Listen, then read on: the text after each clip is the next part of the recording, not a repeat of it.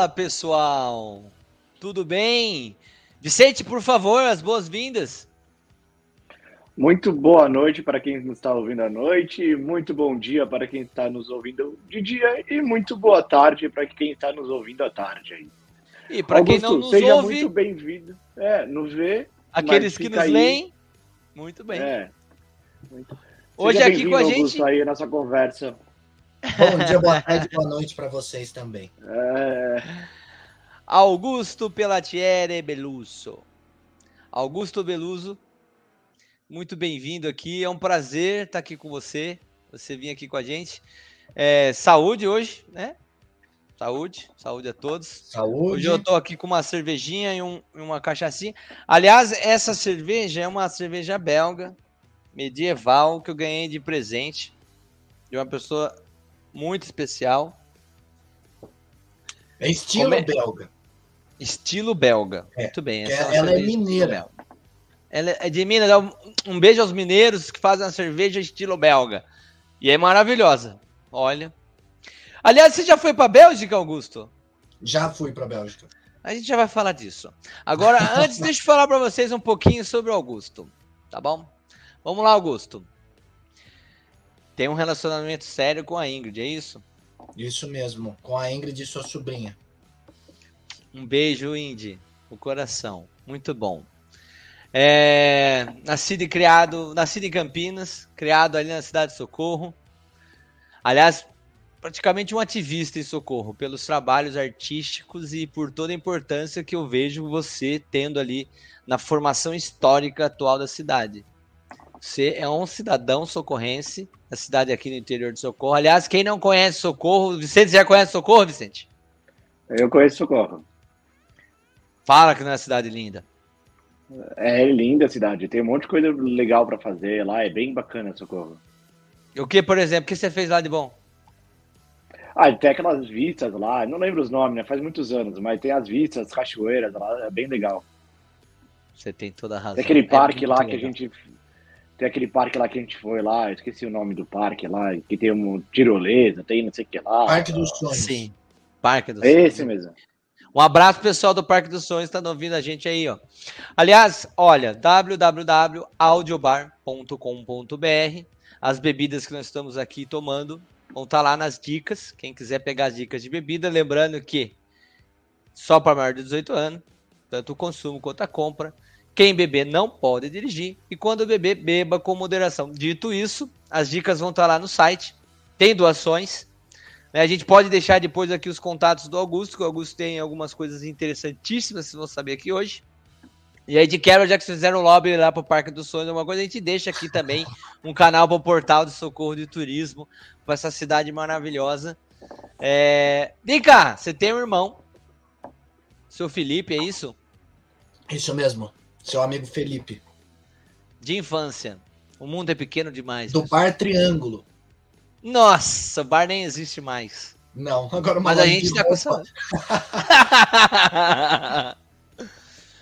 O Augusto é pós-graduado é, em Direito, mestrado, certo? A graduação dele aqui, ele é mestre em Direito pela PUC Campinas. Então o cara Isso, nasceu aliás. em Campinas, criado em Isso. Socorro, mas voltou para Campinas para ter sua formação acadêmica lá. E não é fraco não, hein, Vicente? O cara, o cara fez PUC, cara. Graduação, É, pós-graduação, mestrado. Essa- mestrado na PUC não é fraco, não. A gente vai ter muito o que conversar sobre essas, essa- esses mestrados aí, essas pós-graduações dele. Hoje você escreve artigos científicos e desenvolve aí muitas coisas, atividades, né? Atividades artísticas. E é um pouco disso Isso, que a gente vai conversar aqui hoje. Fala um Ótimo. pouco de você, você agora, Augusto. Fala você, sua ótica. Fala sobre você. Olha, se fosse para eu me definir, eu diria que eu sou uma pessoa curiosa, no mínimo curiosa, né? Tenho muita curiosidade das coisas e sou muito observador. Então acho que grande parte das coisas que eu desenvolvo né, na parte artística tem a ver com isso. E na parte acadêmica, que é a minha área, né, no direito, eu não advogo, eu não prestei concurso público, mas é voltada totalmente para a área acadêmica. Por isso da pós-graduação, mestrado, a parte da docência. E também acho que esse lado do Augusto, profissionalmente falando do direito, também vem dessa curiosidade, a busca, a pesquisa. Então, é sempre com esses olhos que eu poderia me definir, uma pessoa que é curiosa. O seu mestrado ele foi um, uma coisa interessante, né? Uma particularidade. Acho que nenhum brasileiro conseguiu fazer isso. É, você é o único. E aí você me corrige. Você chegou aí para Roma para ver os pergaminhos e tudo mais, o papiro, como é que é isso? Explica é, melhor. Exatamente. É que isso, na verdade, não foi, eu não estava no mestrado ainda. Eu estava terminando a minha graduação na PUC Campinas, né? E até você brincou da PUC Campinas. É o meu irmão fez PUC Campinas, o meu pai fez PUC Campinas, então assim. Um abraço para o seu pai, pro seu irmão e para PUC Campinas, lá o reitor, pessoal. Um abraço do coração. É, um abraço, porque eu amo muito essa instituição, sabe? Eu me considero mesmo filho da PUC, a minha alma mater, né, acadêmica. e, e por conta disso, é isso que você está falando da, da pesquisa lá no Vaticano foi para minha é, monografia em direito. É, foi uma, uma questão assim bem diferente, porque eu fui fazer uma pesquisa sobre a propriedade privada, conversando com meu professor de direito civil, e a gente é, constatando ali as, as coisas que eram muito iguais do direito romano com o direito brasileiro. E então, por conta disso, se, se estendeu além né, do que era o direito civil, que era a disciplina que eu escolhi para fazer a monografia.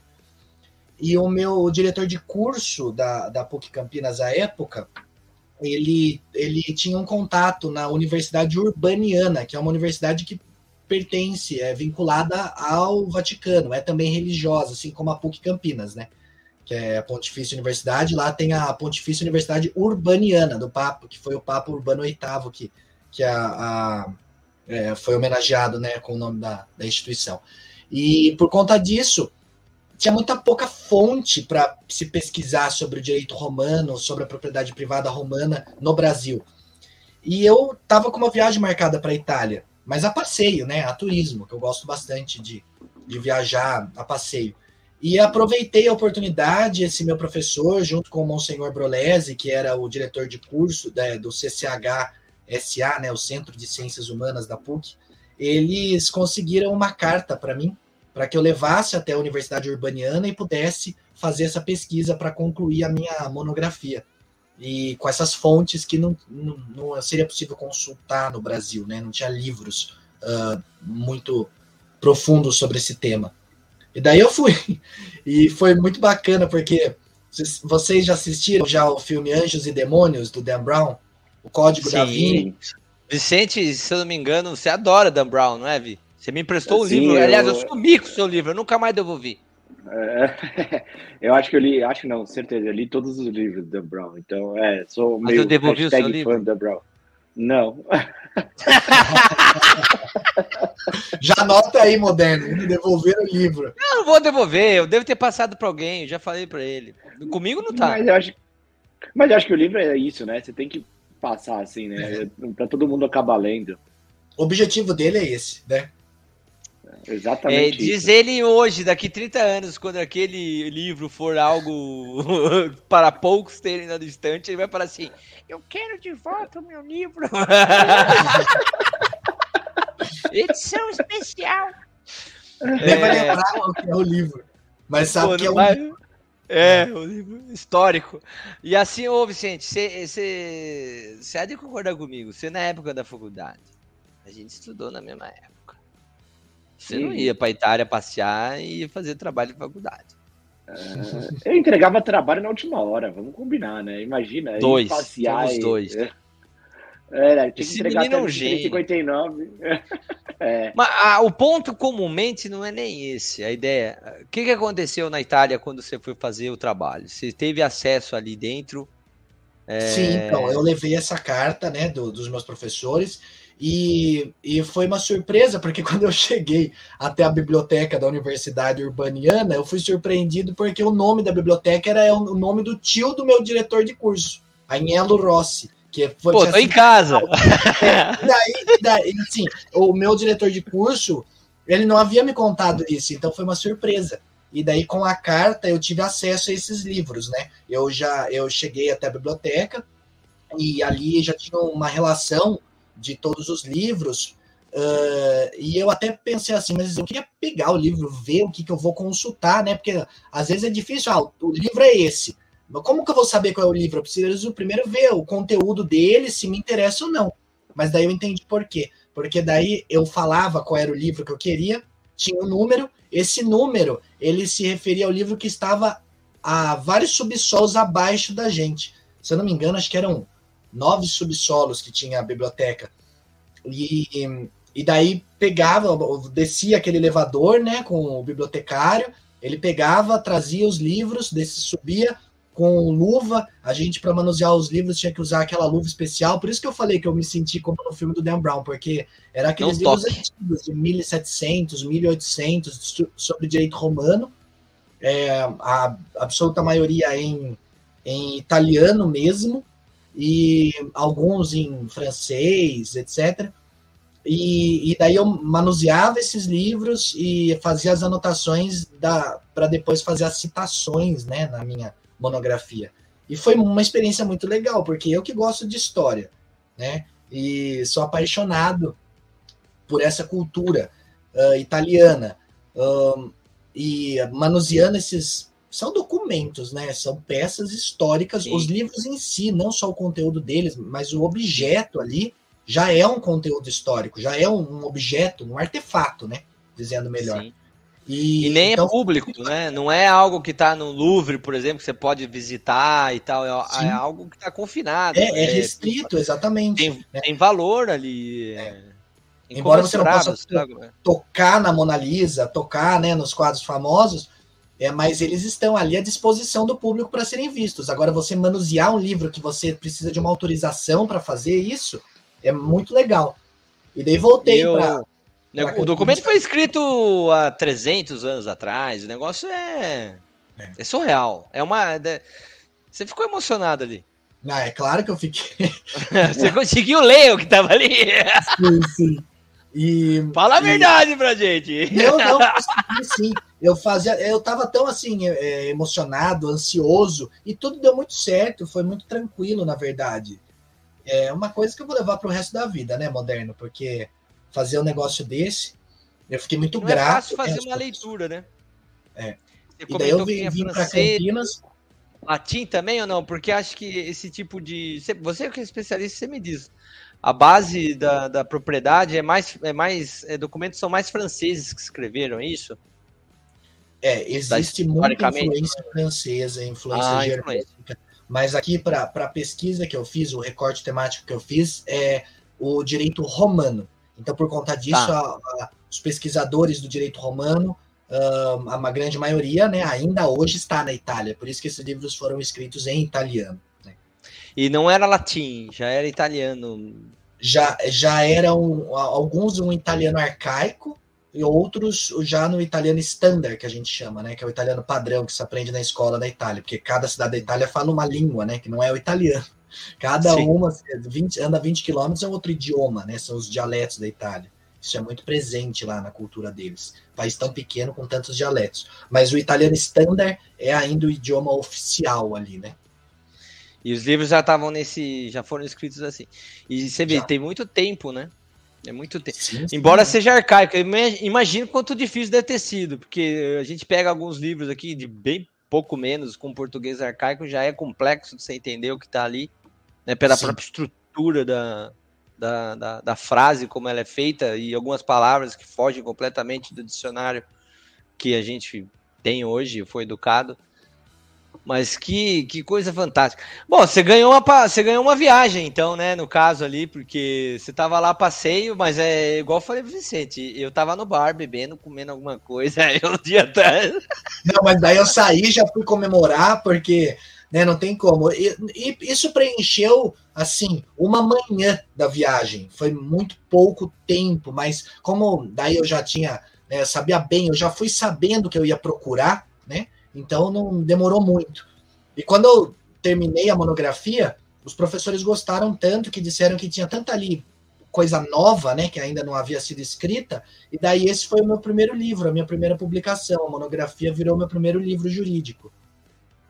Augusto, quer fazer já um ensejo aqui, um gatilho com os seus livros? Eu sei que você recentemente, parabéns, é, você lançou aí alguns livros, fala um pouquinho sobre eles.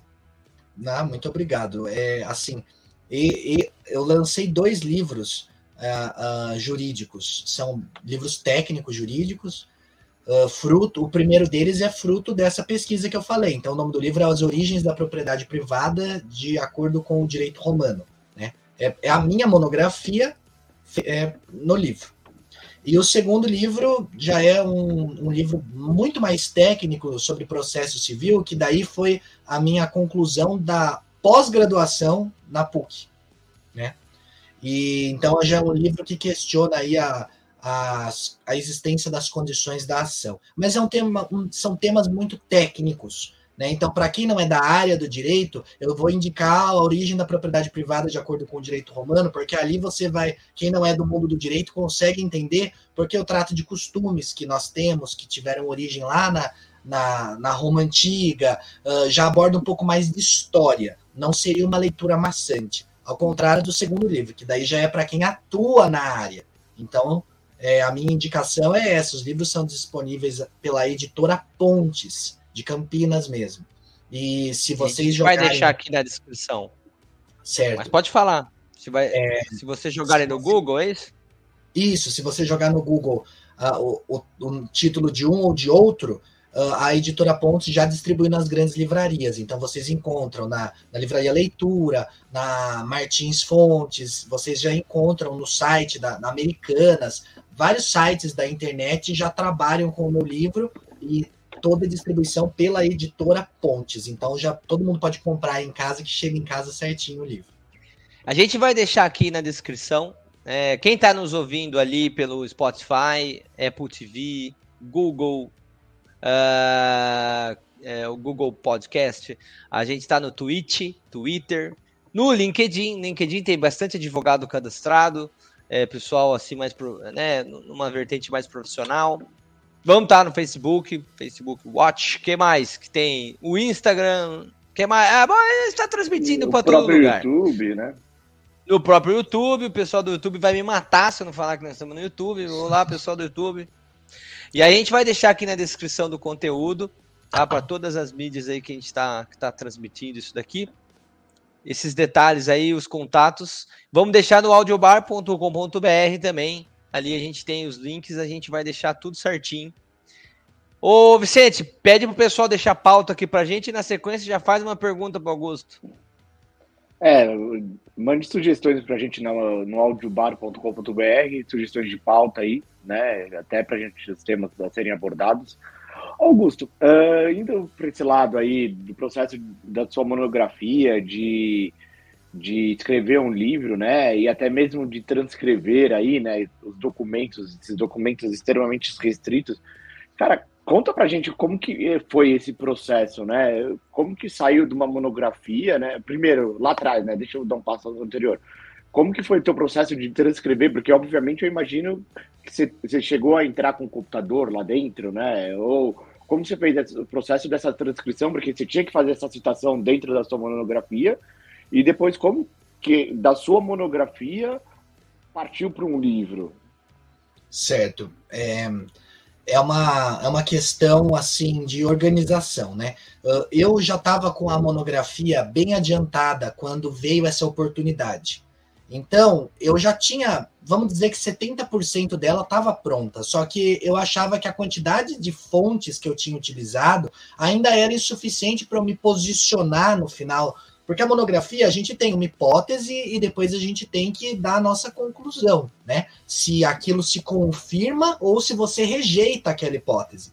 E eu já tinha uma noção do para que lado que eu iria, né? Se a propriedade privada era coletiva ou privada desde o início da sua criação, né? Eh, mas eu ainda achava que a quantidade de, de artigos, livros, opiniões que eu tinha encontrado elas ainda não poderiam por si só dizer de uma coisa ou outra. Então eu conversei com o meu professor e daí veio a oportunidade. Olha, mas daí tem outras obras que falam disso, mas no Brasil não existe. Você precisaria ir para fora para isso. E daí surgiu essa oportunidade. Então, acho que a primeira coisa, é, como eu escrevi sobre a propriedade privada romana, porque eu já gosto do direito romano, já, já acho que ele tem muita relevância para o direito civil brasileiro, né? Por isso que, que quem é do mundo jurídico e todo mundo que estudou direito civil estudou necessariamente o direito romano, né? Uh, então, é, é uma questão assim de, de encontro de, de necessidades. Eu já falo o idioma italiano, né? A minha família já tem, eh, tem origem italiana, então isso já foi muito comum aqui na minha casa. Aprendi o italiano com a minha tia. Ela palmeirense. Vicente. É, sim. Não tem como não ser palmeirense, né, Moderno? Beluso, os caras já foram até presidente do clube. É, o meu o, o Luiz Gonzaga de Melo Beluso. E Aí, hoje ó. ele é economista, não, ele já era economista, não quis mais se meter não, na. Não, mas para ser presidente de clube tem que ser economista, porque a conta nunca fecha. então eu tive mas, essa desculpa, facilidade com o idioma, né? O idioma italiano. É, obviamente que se eu não dominasse a língua, essa necessidade já teria sido cancelada, né? Porque como que eu vou procurar livro? Eu imagino eu indo para o Japão, porque a minha pesquisa fala sobre o direito japonês, e tentando mexer lá. Eu não conseguiria nem achar o número do livro, certo? Porque eu não domino essa língua. Então a facilidade foi porque eu já. Na verdade, não foi nem facilidade, foi requisito, né? Falar o idioma para uhum. conseguir fazer essa pesquisa. Então, lá, é, antes de ir, é, como a, a PUC já havia entrado em contato com a Urbaniana, eles me passaram, o pessoal da Urbaniana, uma relação. A biblioteca, embora física, estava toda digitalizada em números, temas, etc. Então, por um link que me mandaram, eu já, já fui até a Urbaniana sabendo qual era o número de cada livro que eu ia usar. Porque essa pesquisa já havia sido feita previamente por mim pelo site da Urbaniana. Né? Só que no, o site disponibiliza o, o, nome do livro, o nome do autor, o número, mas você não tem acesso ao conteúdo dele, não tem o livro em PDF para você acessar pelo site. Então, por conta disso, quando eu cheguei lá, eu entrei né, é, na, na biblioteca, fui até o computador da biblioteca, e ali eu consegui ter acesso às, às anotações que eu tinha feito, mandado né, por e-mail, etc. E dali passei, imprimi a relação de livros, eram uns sete, oito livros, para o bibliotecário e ele foi buscar os livros já pelos números. Então foi essa forma, né? E para fazer essa transcrição depois, eram mesas gigantes, né? Com, com essas uh, luminárias, uh, mas assim, a sala climatizada, uh, não, não, é, é, tudo. É, por isso que é igual aquela cena do Dan Brown na, na sala climatizada, né? Com com temperatura controlada, melhor dizendo, nem climatizada. Umidade, umidade né? controlada, né? Umidade, umidade controlada. Mas você não ficou é. trancado sem oxigênio, naquele nascer Não, graças filme, a né? Deus, não. e... Senão tinha que derrubar estante, se eu não me engano, os caras derrubaram as estantes lá. Isso é, é caro pra caramba. É pra conseguir gravação. quebrar lá. é. É Mas, claro. Augusto, assim, uma pergunta mais pessoal, assim, mais intimista. Sim, diga. Você não planejou nada disso. Você falou para mim, ah, eu tava lá, passeio, e aí você já tinha contato, porra, já sei falar italiano, aí tudo combinou. Quer dizer, para... desculpa, parece que o destino vai fechando, né? Mas, assim, essa veia artística que você tem, porra, vou fazer, vou escrever um livro sobre isso, né? Vou fazer um trabalho, a minha monografia vai nascer aqui.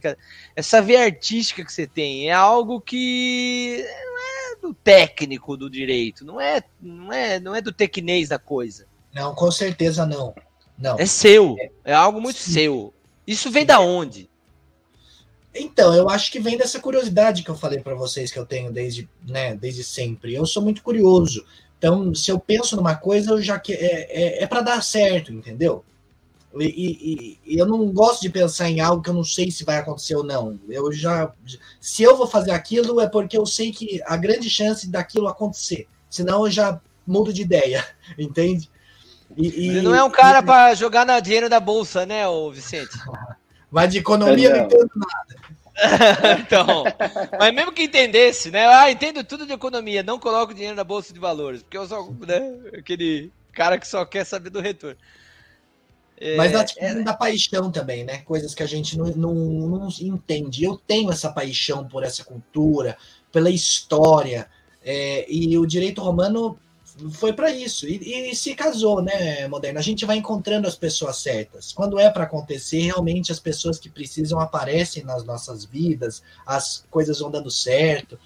E, mas foi muito bacana. Nossa, eu, eu me lembro, assim, eu fico arrepiado de lembrar. Eu entrando naquelas salas para para manusear os livros, fazendo as anotações, né? Levei o caderninho, levei a caneta, tinha que tomar cuidado, porque não pode, a, medo da tinta da caneta, né? Embora seja caneta BIC, etc., para anotar ali, né? Vai, Deus o livro acontece alguma coisa. Ai, que história! É, é. E... Ou vai que sem querer ela cai assim em cima do livro, né? Daquela riscadinha. Assim. É um Sim, é. Pô, vem um brasileiro aqui, o cara arriscou um livro de 300 anos, tá ligado? É, já ia sair já no noticiário, já, né? Fui deportado porque rabisquei um documento de 300 anos com uma caneta Bic. o pessoal da Bic, ó, parabéns pelo trabalho. Essa caneta é perfeita. Viu? Agora, é, não foi só essa viagem, né? Você tem até um conteúdo legal na internet. A gente vai deixar aqui os seus canais, depois, por gentileza. É, a gente deixa o melhor, se é no Instagram, não sei, é o melhor conteúdo que você go gostaria de. É o Instagram e o YouTube, eu divulgo em ambos. Você faz um lance meio. Como é que é o nome, Vicente, daquele cara é, que, que fazia bastante viagens pelo mundo, gravando. Teve o perfil do Otávio Mesquita, um abraço pro Otávio Mesquita, e tem aquele outro. Fala aí, Augusto. Do... Meu irmão, fala. É o Amauri ah. Júnior de Socorro. Amauri, pronto! Felipe! Você mandou, Paulo. É, o Amauri Júnior, um abraço para o Amauri. É um pouco nessa, nessa ideia, dessa vertente de ir no lugar, no local, né? Conhecer, entender da cultura, falar sobre sobre sobre o que o que não é só o que você está experimentando ali, o que você está vendo. Traz toda a história, traz toda a cultura, por que, que chegou ali, por que, que aquilo chamava de tal jeito. Que... Então é tem um conteúdo histórico, tem uma, tem, um, tem uma bagagem. Você estuda para viajar? Como é que sim, você faz? Sim, sim. Conta é, um pouco eu... dessas viagens para nós. Escolhe uma aí, fala aí alguma coisa legal. Eu sei que é, você adora a Itália, gosto... mas pode ir para outro lugar. Fala aí. Sim, é que eu gosto muito da Itália. Então, 80% aí do conteúdo dos vídeos que eu já gravei já é na Itália, né? Só que de norte a sul, então é bem variado, né? E, e como eu faço? Essas viagens a gente programa em família, desde lá de 2013 que eu faço isso. Mas eu comecei fazendo como uma brincadeira, né? No Moderno Vicente eu fazia assim, eu, eu filmava e depois eu editava para a família. Chegava da viagem, eu editava o vídeo e a gente reunia todo mundo que foi naquela viagem para assistir em casa, comendo pizza e tomando alguma coisa, entende? Começou e a gente assistia. Nada. E as pessoas guardavam, ah, né, quem foi? Porque às vezes viajam amigos, né, com grupos, e daí todo mundo queria uma cópia desse, pedia para gravar um DVD, né? Hoje alguém tem aparelho DVD em casa ainda? e... O Vicente, o Augusto me deu um e... DVD do primeiro filme, acho que ele fez. Não sei se é o primeiro que ele fez, mas ele me compartilhou um DVD. Eu demorei um ano para conseguir ver o que tinha lá dentro. Depois que ele me deu o pendrive, porque eu não tinha DVD mais em casa, velho. Então. Tinha um DVD em casa mais para tocar o DVD. Aí eu falei, é, cara, me dá em pendrive, né? E aí que eu consegui ver o filme. E aí quase foi junto com o segundo que eu, que eu assisti. É, e, Mas... e, e, todos esses eram no DVD mesmo. Daí eu gravava esse DVD, e daí todo mundo.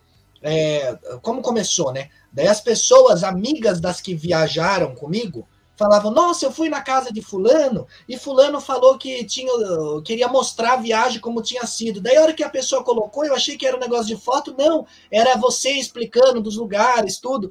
E daí foi assim, as pessoas falaram, mas vai ficar só entre a família? Tem um conteúdo legal, você devia divulgar isso na rede social. Hoje a rede social tem espaço para isso. Eu, ah, não, mas isso tem um monte de piada interna no meio, porque eu fazia, né? Eh, que para outras pessoas não vão entender a piada interna. Não, mas olha, alguma coisa, grande parte disso daqui, se você for cortando em pequenos vídeos, dividindo por temas específicos, você tira o que é de piada interna. E quando você for gravar nova, assim, é, uma, uma, nova gravação, numa nova oportunidade, você faça menos piada interna e daí você já grava pensando que vai ser para rede social. Então é de uns 3, 4 anos para cá só que eu, nas viagens, comecei a gravar pensando já nesse conteúdo, porque eu comecei a divulgar da forma que as pessoas me sugeriram, né? A, a Ingrid falava para mim: Nossa, amor, você tem que divulgar isso. Isso não pode ficar guardado só para quando vai ter uma festa na sua casa, Sim. você passa e mostra aí para os amigos íntimos. Não, tem que divulgar. Ela incentivou muito. É, amigos da faculdade na época incentivaram. E daí foi assim: eu comecei e hoje, toda vez que eu viajo, eu já vou preparado para fazer o conteúdo para essa divulgação. E de piada interna, né? Passou a ser não piada interna, mas ficou assim, vinheta, uh, mote, então tem as classificações, né? Uma Sim. classificação, por exemplo, a sua cerveja moderna que você está bebendo aí, que classificação que você dá para ela? Tem, ó, tem quatro classificações no meu programa de viagem. Quando é muito bom, é divino. Quando é bom, é a classificação excelente. Quando é meia boca, bonzinho, classificação bonzinho. Você não quer falar que é ruim, você fala que é bonzinho. E quando der muito ruim, é precariedade total. Que foi o seu amigo Felipe que é. inventou. Porque para ele, um é tipo... É tipo bonitinho, né? Que é o feinho arrumado lá, né? Isso. Ah, aquela ali é bonitinha, né? Que fala. Oh, mas agora eu tô, na, eu tô na saia justa, porque quem me presenteou essa cerveja foi o senhor seu pai. Um grande abraço, meritíssimo. Se eu falar que é divino, ele não me presenteia mais com uma cerveja melhor que essa. Se eu não falar, vai ser desdém. Vai ficar chateado. Mas fala um excelente, pronto. É essa a ideia. É essa a ideia. não, mas é divino. Só de ter lembrado de mim, mandado a cerveja é divino. É divino. Então, Mas eu entendi então, a brincadeira. No meu programa seria a classificação divino. Então vai aparecer um carimbo aí na sua casa, na sua cara, escrito divino, né? Então isso ficou. Então, o primeiro enquanto... essas horas tá gritando, o Augusto. É divino! A cerveja é divina! Ó, audiobar.com.br. Deixa, vai estar tá lá as dicas de bebida, vai estar tá lá. É... e hoje eu saio na rua em Socorro e as pessoas, quando eu vou comer alguma coisa, tudo brincam. E aí, a sua classificação? Ah, excelente, tudo. Então, o pessoal já sabe aqui, então, já brinca comigo, né? Em casa, os amigos, tudo. Então, quando come, classificação, excelente. Classificação, precariedade total. Precariedade total é ótimo. O podcast aqui tá como precariedade total. Porra, aí ferrou, né, Aí é duro receber essa, essa classificação, é duro, hein? Não, mas tem que trabalhar, tem que trabalhar, não pode parar. De bonzinho pra cima tá bom. A gente não se contenta com pouco. Jamais. O negócio tem que estar tá excelente para cima. Isso. Agora, essa, essa ideia de viagem, né, que você comentou em 2013, mais ou menos, então ela casa um pouco com, com, com a sua veia artística. Em meados de 2012, cerca de 10 anos para cá, você começou a desenvolver essa coisa artística. Mesmo com muito estudo, a gente percebe que você tem bastante bagagem de línguas, né, especificidade aí na ciência do direito, etc. Você conseguiu fazer aí de um hobby que nasceu, uma ideia de arte. Você considera que essa ideia artística nasceu pelo fato de você ter uma experimentação ou uma experiência em viagens, alguma coisa assim, ou você tem algum, algum alguma coisa da família? O que, que é? De onde que veio essa veia artística? Eu sei que é muito seu, né? Não tem essa, né? O Vicente é não, maravilhoso não. porque ele é maravilhoso, por exemplo. Não tem, né, ô Vicente? Mas tô, hoje, hoje eu tô bonzinho com você. Nos últimos episódios eu tenho é. batido em você. O pessoal deixou nos comentários, porra, para de encher o saco de você. Então agora eu tô bonzinho. Mas o Vicente é maravilhoso. Então ele tem a genialidade dele, assim como você tem a sua. Mas acho que tem alguém que, sei lá, dá um empurrão, ou, sei lá, conhecer alguém na vida, ou foi numa viagem. O que, que é que rolou, Augusto? Que que, de é, onde que surgiu? Acho, Porque. É. É, eu sinto é diferente da... de todos os mestres que a gente já teve na nossa vida. Né? E daí, mestre pode ser assim, desde pai, mãe, irmão, até professores mesmo. tutores, etc. Então eu acho que eu sou exatamente isso. Eu sou o resultado das pessoas com as quais eu convivi. E a minha família, ela vem já de, de uma, uma geração assim de, de artistas. Muitos não se consideravam, mas do lado da minha mãe, a maioria é, é composta por músicos. Meu avô foi maestro da, da banda da cidade por mais de 40 anos. Muitas pessoas hoje que tocam, que sabem música na cidade de Socorro, passaram pelas mãos dele para o ensino da música. Né? É, uh, do lado da, do meu pai, uh, também familiares que go gostavam muito de literatura. Então, eu acho que foi uma fusão uh, da, das artes com esse talento aí das gerações. Talvez estivesse no sangue, só precisava ferver um pouco mais. E daí, com as, os meus contatos aí da, na cidade, sempre gostei muito de, de arte moderna. E a minha mãe brinca quando eu era pequeno, eu ia na papelaria Costa, que é aqui uma, uma livraria e papelaria grande na cidade de Socorro. E, um abraço, pessoal, ali. O Toninho Costa, né, o proprietário. Ó, oh, Toninho, Sucesso. Já comprei coisa lá, pô. Estudei em, Socorro. A primeira máquina de Xerox de Socorro. Total. A gente chamava a loja dele de Xerox, né? Assim, falava Xerox, é. Eu vou lá no Xerox, né? Não falava é, isso? Falava. Então, e, e eu ia na papelaria Costa e eu pedia para comprar folha sulfite de dois metros. a impressão que metade da nossa audiência não sabe o que é um Xerox, hein? Explica aí, Vicente, o Pode que é um Xerox? Antes do... Pausa é... dramática, Augusto, por favor. É, Xerox lá era onde você colocava um documento, ele lia o documento e imprimia cópias, né? Ele ficava fazendo cópias daquele documento, daquele papel ali que você colocava ali.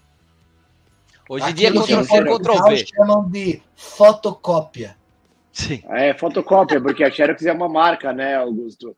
E aí não, poderia, não pode falar é, tipo gilete, sei lá. Catupiry. Tipo uma coca, catupiry. Leite né? moço. Então, tem esse... Leite moço. Leite moço. Mas, Mas continua aí. Né, Pode falar não, que pode tudo, é um bar. É um bar. Então. É um bar. É um bar via áudio aí, para quem está nos ouvindo, para quem está lendo, para quem está nos vendo. Nós estamos aqui tomando uma. Aliás, o que, que você está bebendo mesmo, Augusto? Tô tomando um digestivo. Amaro Lucano. E você, Vicente? Eu já tô fraquinho, tô tomando uma Heineken, tô bem tranquilo. Não você acha, inclusive, hoje? lá no áudio. Hoje não tem IPA. Hoje é uma Heineken aqui. Inclusive, você acha a promoção da Heineken lá no audiobar.com.br. Pode procurar lá. Tem promoção lá de Heineken também. Muito bom. Saúde. Augusto, saúde. Saúde, irmão. Augusto, mas aí eu interrompi uh... ele, hein, Vicente? Você vai perguntar alguma é coisa, verdade. mas deixa o cara como Não, eu, eu ia perguntar, desculpa, desculpa, Não, então, eu ia lá no, no Xerox, né? No Xerox, que era o nome, né? Para comprar folha sulfite de dois metros. Vendia por metro a folha sulfite. E eu deitava no chão, a minha mãe falava, e ficava desenhando lá. Então, desde pequeno, eu gostei de, de artes. Tentei fazer música com o meu avô né? Que era quase uma obrigação na família. O, o Toninho ganhou dinheiro fazendo xerox de metro. Caramba, velho. xerox de metro. Coitado, Toninho. Um abraço. E, e, daí eu tive que aprender música. Só que né, é, é, era uma obrigação na minha família aprender música e meu avô ficava bravo, porque eu comecei a tocar é, um instrumento que chamava melofone, que faz a harmonia na, na banda. É como se fosse um trompete gigante, vamos assim dizer para quem para ter uma ideia do que é o instrumento. Daí eu fazia, sabia fazer escala, etc. Mas não conseguia ler as notas. Daí, meu avô, vamos mudar de instrumento. Passei daí para o trompete mesmo. Quantos anos você tinha? Escala. Eu, ah, uns, uns 8, 10 anos no máximo, né? Foi ao longo de anos. Eu tentei por, por alguns anos fazer. Uh, e o meu irmão tocava saxofone. Aprendeu com meu avô. Aos 14 Já vi seu irmão tocando, tocava muito bem. Na cidade com saxofone. É o orgulho do meu avô para o saxofone, era o meu irmão. Né? O Ele ainda tio... toca? O Felipe ainda toca saxofone? Ah, nossa, né? Tem que, tem que insistir muito para ele tocar aí alguma coisa. Na... Tem que pagar, senão não quer. Depois que ficou é, bom, né? Ah, agora é só se pagar, senão. Tá bom, tá bom. Aí um tem dois sacos guardados e não, não toca mais, tem tempo. Não, mas, mas, mas então, eu, então eu tinha esse peso, entende? Ser um Pelatieri do lado da minha mãe, tinha que saber música. E daí passei pro saxofone, fazia escala, tocava de ouvido, mas não conseguia ler, não lia as notas musicais. Então eu não crescia na lição. E meu avô era muito exigente, que ele aprendeu de um, a, a, a, música com um italiano que cobrava muito dele, fazia o bona, que é o, me, o método de música, bona que chama. E a gente tinha que. É ler... o método do, da família do Vicente, você nem sabe. É, é, é verdade, é, é mesmo. Olha, Vicente, será que você é parente do Bona, que, que é um, um dos métodos mais antigos italianos de música? Bem provável que sim, mas o lado dele é o primo sim. pobre que jogaram no Brasil e veio parar aqui comigo, Piranga. E eu não evoluía no Bona, não passava as lições, não conseguia. E eu escrevia a nota, o nome da nota, né? O solfejo escrevia do, sol, lá em cima da, da nota. E meu avô pegava aquilo e ficava bravo comigo. Eu falava, ah, vou sinto muito, eu não sou da música, eu não consigo. Então, que porcaria é essa, moleque? ele era exigente, mas tudo bem, ele era exigente, mas como ele era uma pessoa é, assim que gostava das artes, sabia que não era porque não fez música que não ia ser né, de outro ramo. E eu entrei, a, a, concomitantemente a isso, entrei na pintura, é, aula de pintura. E até hoje, faz mais aí, faz um, quase 20 anos que eu pinto quadros, né? Eu faço pintura acadêmico renascentista.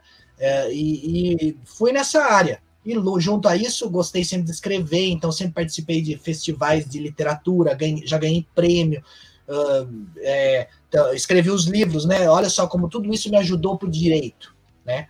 Porque para o mundo do direito, falam que quem fala bem tem que fazer direito, na é verdade? Não tem essa, essa praxe. Você fala bem, você tem que ser advogado, você tem que ir no júri.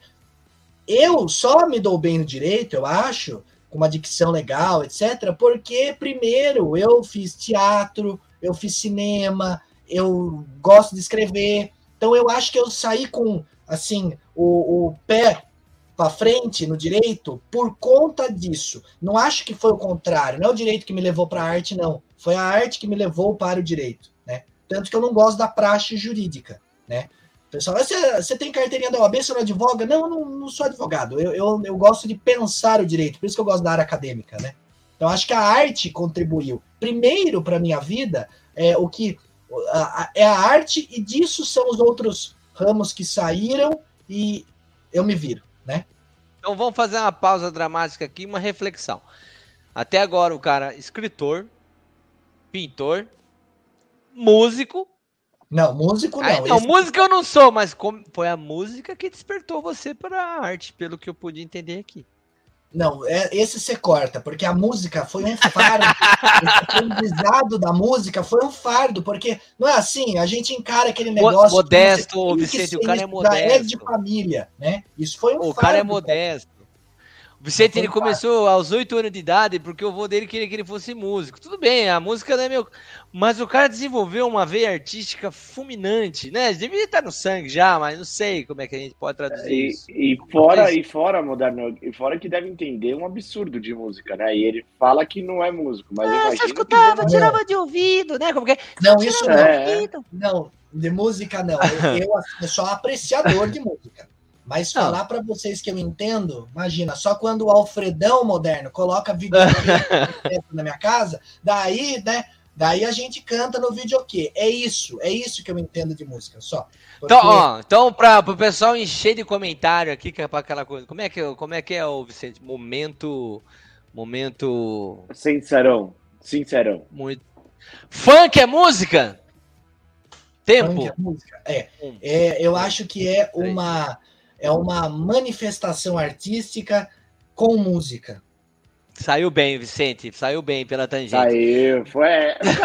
mas o cara, o cara mandou é bem. O cara mandou bem na resposta. Ele é um acadêmico do direito. Você achou que você ia colocar ele numa encruzilhada? Ah, é, eu tava. Vamos experimentar. É. Vicente, faça a sua pergunta aí, aí, cara. Calma aí, que eu vou, eu vou. Eu acho que eu vou conseguir colocar ele numa encruzilhada. Não, brincadeira, não é. Ai, meu Deus do céu, não vai começar. Ô, ô Augusto, qualquer coisa você derruba. Política, pelo amor de Deus. Augusto, qualquer coisa você derruba a live, sabe? Você, dá é, off, assim, ou finge que tá é. congelado, assim, ó. É, parado. Fica bom também. Jamais faria isso. Augusto, é, consegue traçar um paralelo aí? Você já começou meio que essa resposta, mas eu queria que você evoluísse um pouco mais nela.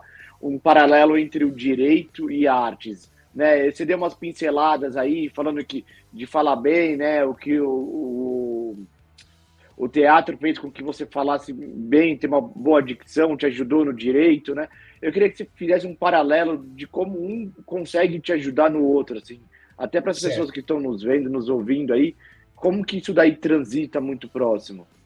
Certo. É, eu acho que todo mundo atua em qualquer situação. Então, você indo comprar um pão na padaria, é, Vicente, você quando vai pedir lá o seu pão do jeito que você quer o seu pão, ali você é o Vicente, mas você também é um ator. Você está falando como você quer, daquela forma. Se a gente observar, sair na rua, sentar e ficar observando as pessoas passando, quem está conversando, é todo mundo atua.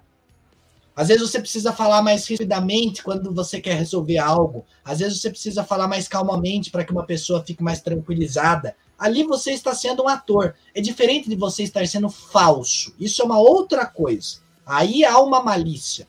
Mas eu estou dizendo é, é, no sentido de agir. Então, como eu sempre fui voltado para a parte artística e fiz teatro e fiz cinema antes de fazer o direito, eu já fui construído no direito com essa bagagem, o que me facilitou bastante. Porque na faculdade de direito nós temos disciplinas voltadas à dicção jurídica, linguagem jurídica. Uh, o advogado no júri, ele é um ator.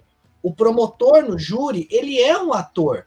O juiz, ele é um ator. Todo mundo né, na, naquilo é um palco e ali as pessoas tentam convencer através de argumentos o seu ponto de vista. Uma audiência. Você precisa demonstrar qual é a parte mais frágil. Você precisa demonstrar quem tem mais ou menos condição. Quando os documentos não falam por si, você precisa ali dar uma atuada algumas vezes, e isso não tem nada de, de assim de, de errado. Isso está certo. É a regra do jogo do direito também. Também, não só. Né? Então, eu acho que toda essa bagagem que eu tive fez com que facilitasse essa dicção. Então, se hoje eu estou aqui conversando com vocês, e estou aqui tranquilão, né? É porque eu já fiquei tranquilão por conta dos outros calos que eu já tive na outra vida, é, uh, atuando, fazendo as coisas, é, as atividades culturais, e isso me deixa confortável para estar tá aqui falando com vocês hoje. Uh, essa segurança que eu tive só adquiri com, com essas atividades artísticas. Conta um pouquinho das suas atividades para nós agora, então. Além, bom, a gente já falou aqui de livro, pintura. Vamos falar um pouquinho do teatro. Vamos falar um pouquinho de filme. Como é que é isso? É... Quer começar por onde? começar pela teatro? escola. Não, vai, pela então escola, então pelos filmes. Então vai, primeiro vai. foi filme, depois foi teatro, viu? Pra ser bem sincero. Então vai. É, a, as professoras de artes e português pediam muita, muitos trabalhos uh, dialogando essas duas disciplinas. Olha que interessante, né? Português, literatura, artes, né? Eu, eu gosto muito de artes. Então, olha. A prof... como... professora Marina, cara, fez eu fazer um teatro, me descobri que eu sabia falar a em tia Marina. com ela.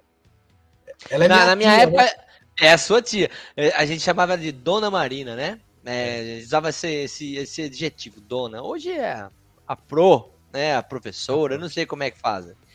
Mas é, é ela, a Marina, sua tia maravilhosa. Um beijo para você, no coração. Guarda pro resto da minha vida, tá aqui no meu coração. Ela me colocou no palco e assim, cara, eu me descobri falar em público ali, né? Eu, ah, era saltimbancos, né? Então ela tá tinha vendo? essa é, a português a, é, a ideia da do, do, da gramática tal, saía. Os caras caíam na literatura, puxava você para dentro do, da arte ali para fazer essa conexão com o palco, para fazer o teatro. E eu acho que a gente teve um privilégio ali, viu, Augusto, com, com, com esse. Com esse. Né, essas pessoas que trabalhavam a, a ideia da, da, da disciplina portuguesa muito relacionada à arte, à, à é. ideia da literatura, a ideia do, do. Porque é ali, né? O Vicente, você estava comigo aqui numa live quando a gente estava conversando sobre a ciência da matemática. Para que, que eu uso? O cara só estuda até a conta de multiplicação, divisão, subtração que ele usa na padaria. Para que, que ele usa física? Para que, que ele usa química? Então a gente caímos na mesma coisa. Então quando você percebe que você pode usar a língua portuguesa para falar em público, para poder se comunicar de uma maneira eficiente, para desenvolver a arte, eu acho que ali o aluno, a criança naquele instante, ela desperta e hoje, ó, a gente tem um cara aqui genial. Mas conta um pouquinho mais, como é que foi esse começo então da arte então, da escola? E nós somos o resultado dos nossos mestres, tá aí, moderno, né? Olha só, tá vendo? Se não fosse a, a Marina, né? No meu caso, a Conceição Beneduzzi, professora de artes, a Lígia Vergal era professora de português. Um é, abraço para todas elas, tá? Daí a gente fica dando abraço, viu? Não pode esquecer, senão esse pessoal depois fala, oh, Tá bom. Mas continua. E, e por conta disso, elas pediam esses trabalhos e a professora Conceição falava para a gente fazer trabalhos de vídeo. E ali a gente começou a gostar de fazer esses trabalhos de vídeo, que era gravado com uma Sony eh, de fita, né? Para você ter noção, naquela, naquele, naquele momento da minha vida não tinha câmera digital. Causa dramática, Vicente, nosso oráculo. O que é uma Sony, uma fita? De vídeo. Antigamente não existia gravação em HD, né? não tinha lá o chipzinho lá que, que tem hoje em dia, se conecta e. Não tinha o celular, né? gravando. né? Você, você gravava. celular, né? Então existiam fitas VHS, e aí começaram com fitas VHS, depois reduziram para as fitas menorzinhas, né? Que ia se gravando em cima, era uma fita com eu não lembro qual era o componente químico daquela parte preta, onde era gravado ali, e aí ficava-se gravado isso daí lá dentro dessa fita que reproduzia-se, e depois acabava fazendo uma edição na mão, às vezes até, né, de forma. Era onde ali. o seu filho gravava por cima do seu trabalho alguma coisa nada a ver e acabava com a sua fita. E isso dava um problema familiar desgraçado. Porque... É. Mas continua, Augusto. Eu tô, tô errado, eu tô mentindo. É, isso, não, é verdade. Quanta coisa foi perdida porque gravou em cima achando que a fita não tinha nada, não é assim? não, não, não, sei se Augusto, não sei se é da época do Augusto, mas tinha umas fitas VHS que você conseguia dar um estralinho lá para que ninguém conseguisse mais gravar, porque os videocassetes lá conseguiam ler que tinha uma travinha lá e não conseguia mais gravar em cima. Na mesma Bloqueava. época que a gente soprava a fita de Super Nintendo para pegar também. É. de olho no tempo. Olha, todos a Nintendo então, existe e... ainda? Nem sei, mas vamos continuar, vai. Tem, tem. O Nintendo Daí 4, comecei tem, é, esse trabalho. É pra sacanear os caras do Twitch que eu tô falando. Os caras do Twitch adoram jogo. Ah, ah, achei que você falando... Não, eu tô falando, mas eu tô atirando em alguém aqui, ô Vicente. Mas continua aí, Augusto, por favor. E, e a gente percebeu, o grupo, né, a reunião de equipe percebia, né, que aquilo ia além do trabalho. A gente gostava demais daquele tipo de trabalho, pedia para a professora passar mais. E quando a professora não passava trabalho, a gente começou a fazer vídeo a gente, sem ser por um trabalho, sem ser por uma nota. E aí gostei nasceu da brincadeira, primeiro... tipo isso, gostei da brincadeira. Sim, sim. E a gente fazia fora da escola. E, e daí isso ultrapassou o muro da escola, né? Uh, mais amigos que não estudavam com a gente, conhecidos, gostaram da ideia e passaram a fazer parte. Até que, passado mais algum tempo, nem estava mais no, no ensino médio, eu falei, ah, vamos escrever, vou escrever um filme, eu gostava muito de escrever, ainda hoje no meu processo de criação, a parte que eu mais gosto é escrever o filme, né?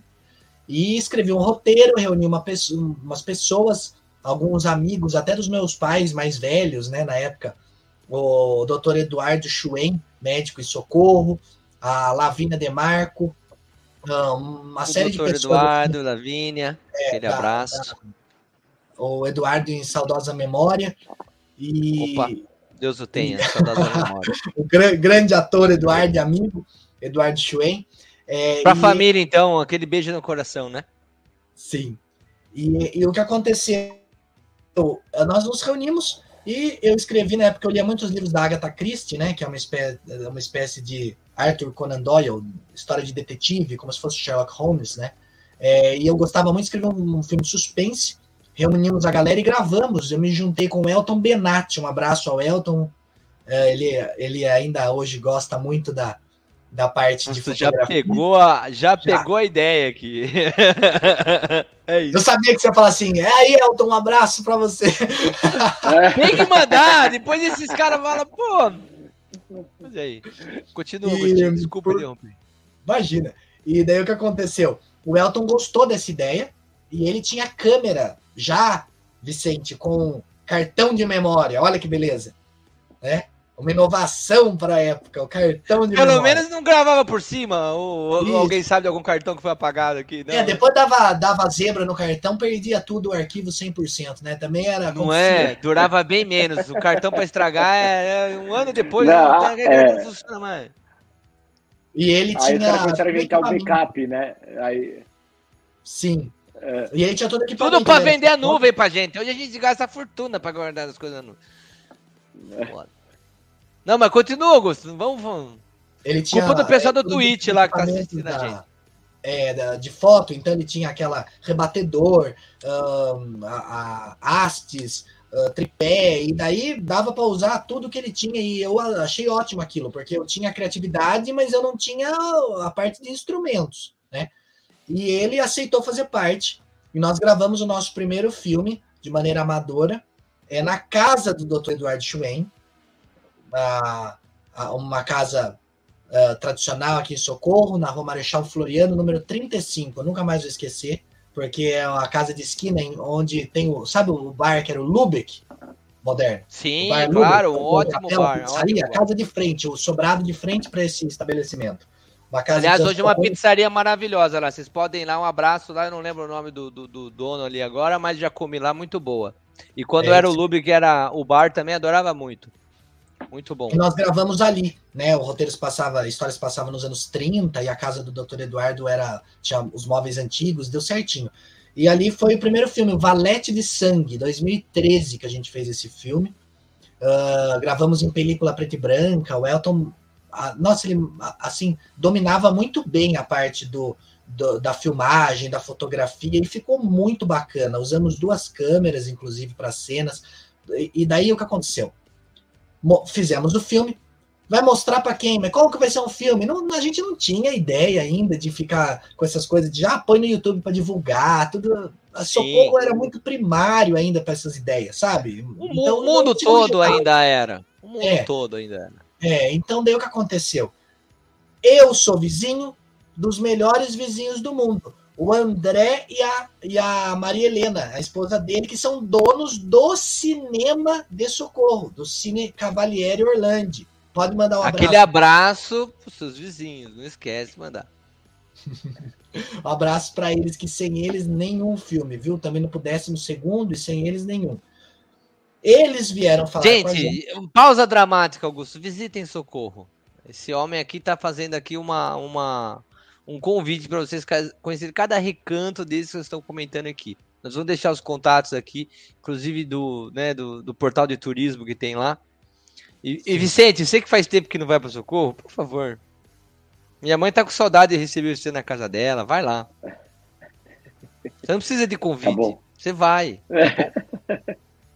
Não pode, ó, Socorro, para quem não sabe, passou Bragança Paulista ali, já é Socorro, Circuito das Águas, né? Tem bastante coisa legal, mas continua contando aí, Augusto. Vamos lá. Então, e o André, é, a Marilena e a irmã do André, a Rina, são os donos do Cine Cavalier Orland, que é o cinema mais antigo ainda em funcionamento, cinema de rua mais antigo do estado de São Paulo em funcionamento, que nunca fechou. Né? Então, é, olha que orgulho para a cidade de Socorro, um cinema que se mantém hoje com toda a tecnologia que, que existe, o povo, né, que agora está ressurgindo o cinema, a ideia de ir ao cinema, né? Voltou a ser um, um hobby. É, como uma experiência, né? Tudo, houve uma decadência e eles se mantiveram. Então, a gente tem que tirar o chapéu para o Cine Cavaleiro Orlando, que fez 80 anos. Cara, 80... é assim, você assiste uma mídia hoje na sua casa que está no cinema. Eu assisti ontem uma aqui. Sim. Com a minha esposa. É, e, coloquei e, lá e... assisti. Mas a experiência de você ir ao cinema, comer uma pipoquinha, estar entre amigos, pessoas, é essa é a graça. É o mesmo coisa, você pode levar uma cerveja para casa, audiobar.com.br, você tem as promoções ali, você pode pegar lá. Mas o fato de você ir até um restaurante, um bar físico com seus amigos, significa que você não pode ter na sua geladeira. Então a mídia hoje, você consegue um filme. Não é uma exclusividade do cinema você ter o filme. Mas a experiência de você estar num lugar legal que nem o Cine Cavalieri ou qualquer outro cinema do país é, é um pouco disso que nós estamos falando, né? Essa, essa ideia de você estar, né? E ele trouxe o 3D para Isso é incrível. Muita gente em Bragança Paulista, que tem quase 200 mil habitantes, não tem. tem vem, vão para Socorro. Olha que legal isso. Né? É o único cinema de rua, porque cinema de rua acabou, né, né gente? É, hoje o cinema que sobrevive é cinema de shopping, de shopping center. Porque de cinema grandes né? É, raridade hoje em dia. E eu não vou fazer ah, propaganda mesmo... contra hoje, mas eu sei uma cidade aqui não. perto que tem um cinema de rua, mas eu não vou fazer porque eu vou, vou ajudar o pessoal do, do é. Cine Cavalieri. Ah, Augusto, ontem mesmo eu acabei comprando uma pré-estreia de um filme que vai sair aí, que eu sou meio fã. Ontem eu comprei uma pré-estreia desse filme. Então, que filme tá que é, Vicente? Pode falar, fala aí que filme. Avatar 2. É por isso que tá bombando Avatar lá no. Você coloca, coloca lá, tá bombando as pesquisas do Avatar. Vai sair o 2 agora, é isso? Vai, vai, dia 14 de dezembro. Ah, então já saiu. Ah, sim, já saiu. Já saiu. É verdade. Eu adoro você. Eu adoro. e aí, Augusto, continua. E daí o André falou para mim, o dono do cinema vamos passar no cinema. Eu falei assim, mas nossa, André, mas eu não vou cobrar das pessoas, é, é não, não posso pagar para você e também não tem como a gente cobrar para ninguém assistir, porque é um filme amador, é um, né, uma brincadeira. Daí ele falou assim, mas quem disse que eu vou cobrar? Nós vamos passar o filme. Simplesmente passar, vamos divulgar e as pessoas vão no cinema assistir. Aqui todo mundo é conhecido. Você só de se convidar a família, os amigos já lota o cinema. Daí, nossa, fiquei muito feliz. E falei com a querida amiga, já pode mandar um abraço, moderno, para Rosa Lozano. Abraço, Rosa. Claro que eu conheço a Rosa, pô. Professora de espanhol em Socorro, Sim. uma grande amiga.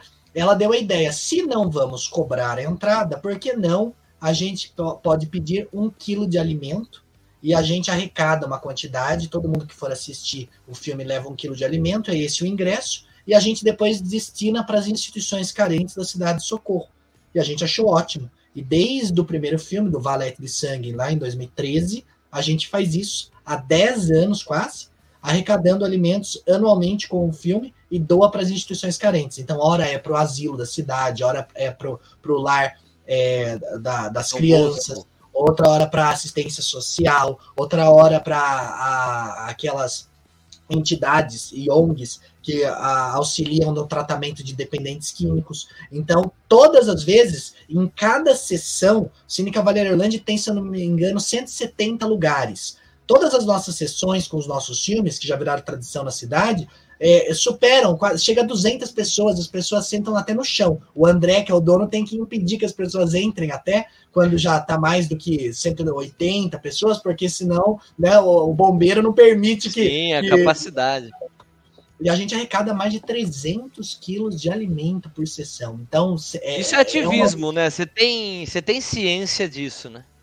É, é, e graças a Rosa essa ideia, graças a Rosa. Se hoje funciona é porque ela deu essa ideia. E o André achou ótimo, os donos do cinema acharam ótima a ideia. Eles são pessoas muito ligadas aqui à cultura, a, a assim, é, praticam muito essas atividades beneficentes. Então, os nossos filmes eu, eu jurei para mim mesmo. Eu nunca vou cobrar um centavo para assistir um filme meu. É, sempre vai ser um quilo de alimento. E, e, sempre foi assim, sempre será. Não rola grana, não a gente não, não cobra um centavo. As pessoas que fazem parte do elenco, da produção, da pré-produção, uh, só estão ali sem ganhar um centavo, sem pagar um centavo. Então, é, e também, é, não só por isso, mas tudo isso né? Eu acho que isso não tem preço, por isso que deu certo. Porque não rola grana, por isso que deu certo. Ô Vicente, a gente precisa começar a fazer uns encontros desse aqui de três horas, cinco horas, seis horas. Porque cada um que vem é. aqui é um herói, é uma heroína. Uhum. É, não dá para falar tudo. A gente ainda nem chegou nas viagens desse cara. Eu quero falar é, delas. Inclusive, E eu queria explorar um pouquinho mais essa parte da criação, porque eu sou um curioso desse, desse tipo de coisa. Por exemplo, como que é a parte de uma criação de um filme, né? Da onde que surge essa ideia? Qual que é o processo de, de, de escrever um filme, né? Imagina, aí ele vai ficar mais umas três horas só contando como que é isso daí. Não, é só essa parte de ativismo, essa coisa de, essa atividade artística que, que ele e as pessoas com quem ele vem comentando aqui durante a transmissão desenvolve naquela cidade, né, de Socorro, e é, provavelmente a gente vai deixar todos os contatos aqui, teus, Augusto, para o pessoal ver tudo isso daí, né, quem não conhece. É... Isso faz. Se todo mundo fizesse isso, se, se há mais pessoas que andam fazendo isso, ó, você que está assistindo a gente é jovem, pô, faça isso na sua cidade, cara. É, a gente muda o nosso universo, a gente constrói aquilo que está em torno da gente, a gente faz uma cidade melhor. É a gente que faz as coisas ficarem melhor no nosso entorno. Não é lá fora. E não só cidade, né? O, o, você começa pela sua família, que aí vai pelo bairro, que aí vai pela é região. Assim é a história vai. do monge, né? Na lápide do monge, não é isso que você está falando, gente? É, você diz que tem a lápide do monge, né? É, o monge muito inocente. Se eu pudesse, eu teria feito tudo ao contrário. Eu não teria tentado mudar o mundo. Eu teria tentado primeiro mudar a minha família, a minha rua, a minha cidade, o meu país. Quem sabe eu conquistasse o mundo. Então, um pouco dessa reflexão. Às vezes a, a mudança e as coisas acontecerem, ela, ela tá no nosso entorno. E a gente não tá. A gente se coloca para fora, né? É mais fácil falar. Porque esse mundo de polarização ainda, né? Você sempre lá fora, o problema é lá fora. Seja lá esquerda, direita, não importa. Sempre lá fora. Não é, cara. Tá aqui perto da gente. Se a gente né, ter mais. É, um, um olhar um pouquinho mais doce e, e, e dedicar um tempo das nossas vidas em prol de algo que seja tão grande quanto é, é, essa ideia de arte ou daquilo que você acredita, daquilo que você faz muito bem para o próximo, a gente já muda o mundo. Todo mundo fazendo isso é uma rede colaborativa. Mas antes, né, eu não quero esticar muito esse assunto, porque daria outra live só para fazer isso aí, outra transmissão. Eu queria falar um pouquinho das suas viagens, Augusto. tô, tô curioso. Uma história engraçada, cara, de alguma viagem, algo que vem aí na cabeça. Nossa, Você queria tanto falar das suas viagens aqui, além da sua, da, das suas não, obras. Eu vou, filme, contar né? uma muito engraçada. Bom. Ó, se é engraçado, eu não sei, mas me conta, por favor. Tá, tá bom. é, assim, tem várias, vai. Por, por viagem tem muitas. Mas essa Toda é viagem tem um perrengue. É claro, é. Mas uma vez. Se um perrengue, não é viagem. Joga fora, volta de novo. É. E, e eu, eu, tenho uma te, eu tenho uma teoria que são os perrengues que marcam a viagem. As coisas que deram certo na viagem você acaba esquecendo, mas os perrengues você sempre lembra. É verdade. E vira é, piada. Aquela piada interna que você sempre comentou. Você comentou aqui no começo da transmissão. Você falou, ah, tinha as piadas internas das viagens, que é justamente fruto das cagadas que acontecem durante o caminho. Mas vai lá, Gus, conta uma. Nós fomos uma vez é, é, para a Itália e fomos também com um grupo de amigos e havíamos reservado, tinha uma mesa reservada para para nossa turma. Nós estávamos, se eu não me engano, em oito pessoas. E quando nós chegamos no restaurante, era em Milão, esse restaurante, é, mas era um restaurante do próprio hotel.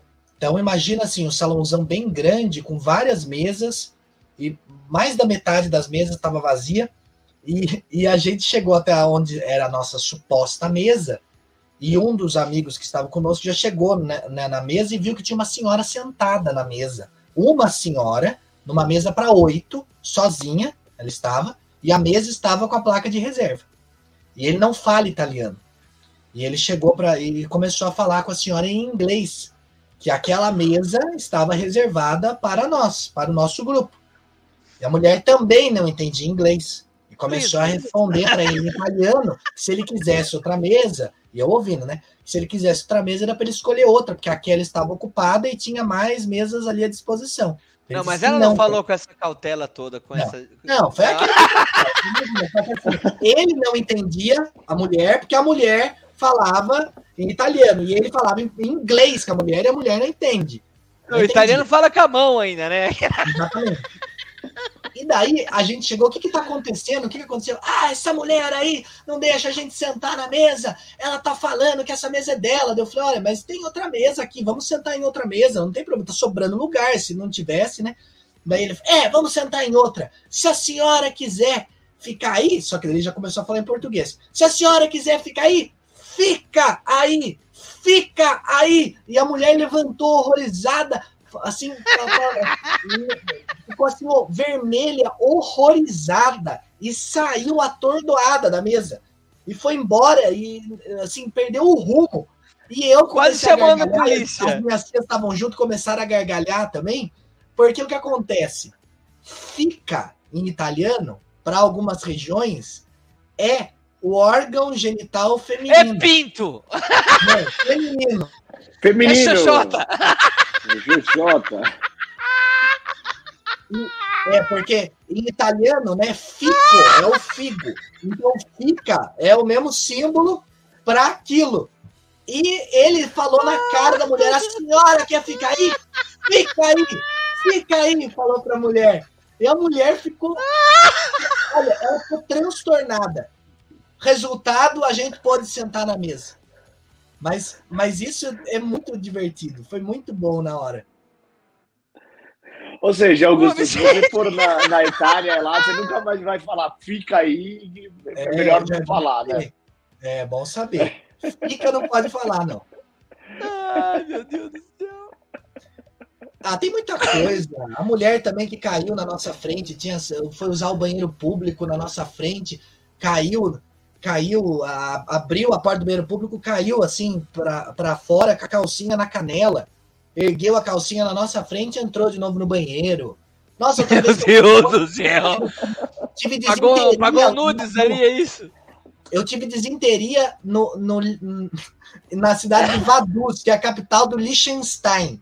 E eu tive que usar o banheiro público no Liechtenstein. É o banheiro que eu fui na minha vida. Até o assento era aquecido. Você acredita nisso? Tinha um concierge no banheiro. Eu falei, nossa, que beleza, né? Se for para ter desinteria assim toda vez, tá bom, porque ó, o negócio é. Ó, outra coisa engraçada. Ah, sempre tem, né? Não tem o que fazer. Ah, Essa... você teve desinteria porque você tinha comido alguma coisa? O que, que era? A gente tinha feito uma viagem estava vindo da Áustria e passou por Liechtenstein para chegar é, para entrar ali na, nos, nos Alpes, né? E em Liechtenstein é uma cidade minúscula, é como se fosse assim, uma cidade-país, né? É, é, é por isso que dá para fazer assento quente para você cagar, né? Porque se fosse aqui, né? Não, mas Onde tem superpopulação, vai ver na Índia. Você não tem nem assento, você caga em pé. Mas vamos continuar. O pessoal da Índia que me perdoe, mas vamos continuar. Mas olha, daí eu tinha comido muito embutido na Áustria. Salsicha, essas coisas que, né, aqui no Brasil a gente come, mas lá eles comem muito isso. E a gente já estava alguns dias comendo isso e alguma delas deu um desarranjo intestinal. e a gente dentro do ônibus indo, parou em Vaduz uma cidade chique. Nossa, é, a gente chegou, o ônibus estacionou, a gente se sente até mal, porque assim, é loja do Rolex, da Bulgari, da Cartier, ah, uma do lado da outra, e, e eu tenho vídeo falando que eu está, estou no Liechtenstein, não sei o quê, e você, depois de saber dessa história, vai identificar pela minha fisionomia que eu estou passando muito mal. Falo assim, Liechtenstein. Eu, eu tava passando mal. Nossa, tava aquela, uma torção. Eu tava. Eu tô aqui no lixo. Daqui a pouco, Ai. o pessoal que tava junto queria ver canivete da Victorinox, porque lá também é terra do, do canivete, perto da Suíça, ali, né? O Liechtenstein. E eu falei, não vai ter jeito, eu vou ter que usar o banheiro. Eu vou ter que o usar pessoal o banheiro. depois pega o contato do Augusto, procura Liechtenstein. Vamos ver esse vídeo. Ó, quem tá vindo, ouvindo a gente pelo Spotify, agora tem vídeo. Isso aqui tá em vídeo lá no Spotify. O negócio tá bonito ali. audiobar.com.br, nós vamos deixar todos os contatos do Augusto aqui. ali na loja, do, no, na loja da Victorinox, o banheiro lotado, porque tinha descido no excursão. Eu falei assim, não vai ter jeito, eu vou ter que ir no banheiro público. Daí atravessei a praça, É melhor do que cagar na loja da Vitor Atravessei a praça falando assim: Meu Deus do céu, olha, vai ser do jeito que for, não vai ter como. A hora que eu vi, era, o banheiro público parecia uma cápsula prateada no meio da praça, assim. A hora que eu entrei, o negócio era, era, era, era artístico o negócio, não era é. qualquer coisa.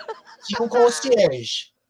Ele, eu, eu, entrei assim, assustei o concierge, já pegou assim, já, já me conduziu ao box. Né? Eu fui ao box, me lacrei no box.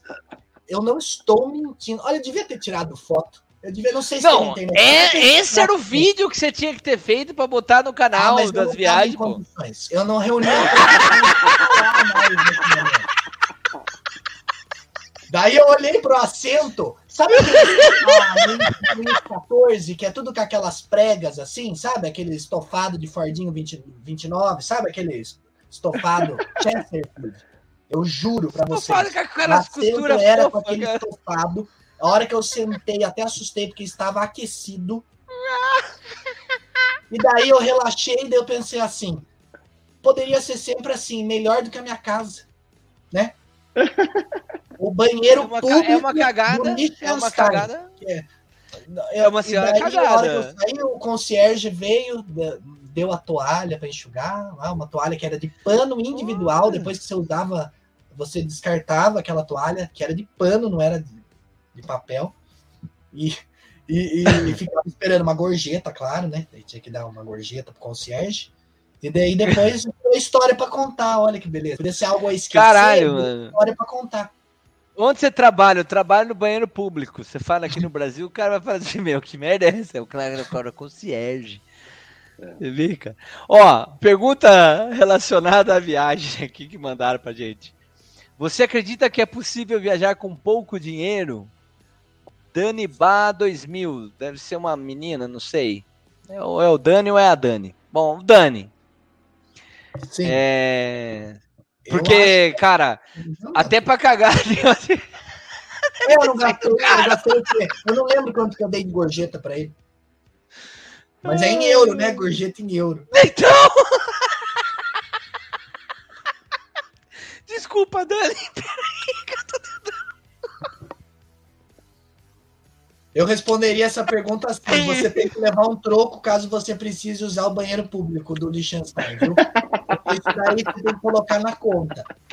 Porque a gente é constrangido moralmente a dar um trocado ali pro, pro, pro concierge. Porque é tão bem atendido e eu dei a gorjeta com gosto, porque eu senti um alívio muito grande naquele momento.